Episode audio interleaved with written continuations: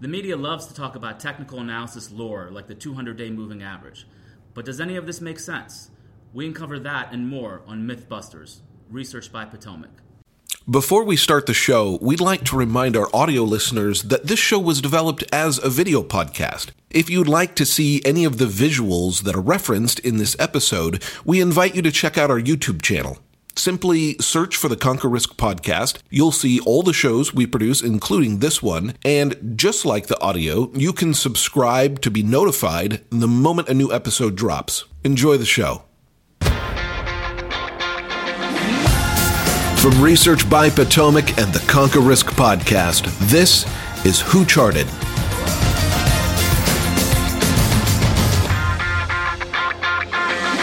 Okay, welcome back, everybody, to another episode of Who Charted, brought to you by the team here at Research by Potomac. I am Dan Russo, the director of research at Potomac, and with me, as always, is Drew Wells.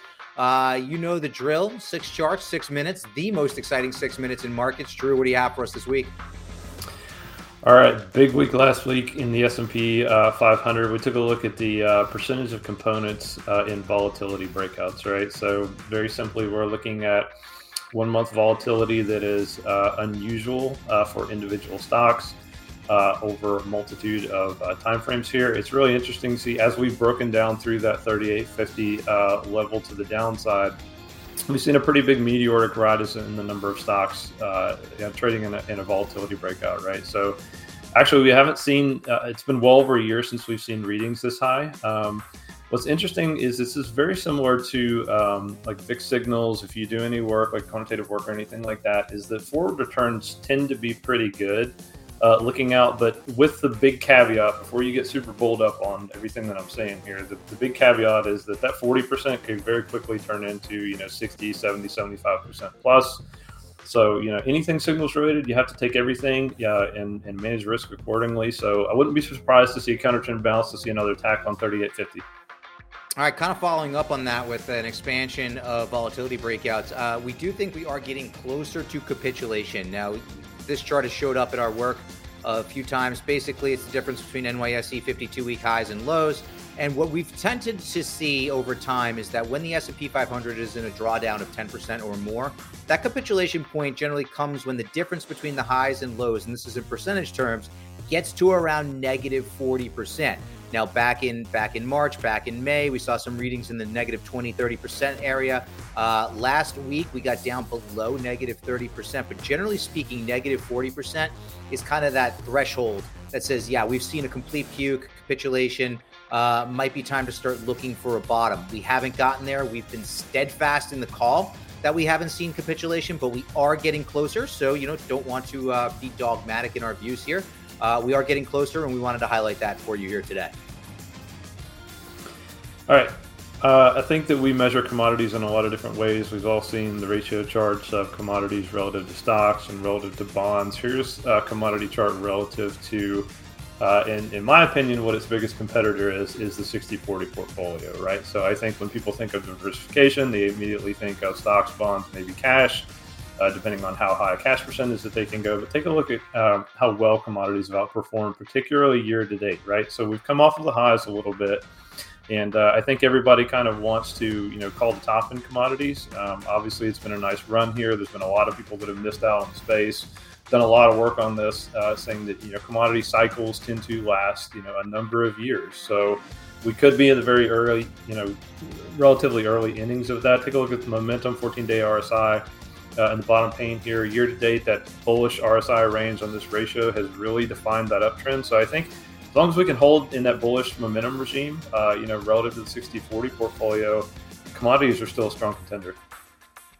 Uh, and as such, we will follow up by looking at the different commodity groups precious metals, industrial metals, ags, and energy. And what I would say is that three out of the four are at key inflection points as we enter this week. We're recording this on Tuesday morning, June 21st, right? Industrial metals, after breaking the uptrend line, have come into support. Energy is finding uh, price based support as well as rising trend line support after a monster break- breakout energy bulls do not want to see that be a false breakout. Ags have been under pressure for a couple of weeks. They've been consolidating. They've now reached an important area of support. So if the commodity super cycle is going to continue, you would expect to see these areas of support hold. Now, precious metals are still just kind of a disaster, a sloppy mess of a consolidation. And until we get through that resistance zone, um, I'm really not paying that much attention to it. Uh, wake me up when resistance is broken. But three out of the four groups are at an inflection point right now. If that super cycle is going to continue, you'd expect these groups to rally from here. All right, Dan covered energy a little bit in the commodity space uh, in the previous chart. I want to cover oil and gas uh, here. I think everybody's getting really excited uh, particularly the people that missed the run in energy are getting really excited about uh, XOP oil and gas exploration and production breaking below its 50-day moving average. You know, for the first time since May. Uh, we spent some time below that in May, and the uptrend resumed. Um, take a look at relative to the S&P 500 here in the bottom pane, testing that highlighted uh, relative support zone, which is kind of a zone of confluence with uh, the 50-day moving average of the ratio. One thing you'll notice year to date is that 50-day moving average of the ratio has really defined the uptrend. So if we want to see energy continue to outperform, I think that that's probably a key technical indicator um, for the space to hold. Again, 124 is probably your support level that you want to keep an eye on. Back the lows back in late April and May. Uh, you know, bulls want to see those uh, levels hold to the upside. I think as long as we're above these levels, you got to give the credence to the bulls. Um, a lot of people are coming in and trying to. Uh, a lot of people that missed the rally are coming in and trying to call that bearish, but we're not there yet. All right, so the title of this slide says it all. Risk management is greater than your narrative. And I'm going to go off on a rant here a little bit. I'm definitely going to go over one minute. I don't care. Uh, this is Bitcoin. Now, this is not us saying that we like Bitcoin, that we dislike Bitcoin. This is us using Bitcoin as an example of why risk management is so important and why risk management supersedes your narrative. This thing had a monster run and then it went into a consolidation right? And whatever you want to use for a risk management process, whether it's a trailing stop, whether it's technical levels, whether it's moving averages, something. In this case here, I'm just using Fibonacci retracements as a simple illustration, taking the retracement from the uh, the low after the previous blow off top to the most recent high. And you can see at various points along the way, there were opportunities to get out of the way. When retracement levels are tested and they do not hold, i.e., they are broken, that is telling you that something is wrong, right? At various points, whether it was at 43,000, 36,000, 28,300, and now down here around 18,000, those were levels that should have held if the uptrend was going to be intact, and they didn't at every one of those breaks was an opportunity to manage risk, regardless of the narrative. You may believe that Bitcoin is going to supersede the dollar. You may believe that Bitcoin is going to become a global reserve currency. That is not what we're saying. If that's what you believe, that's fine. That's your view. You're entitled to it, but manage risk, right?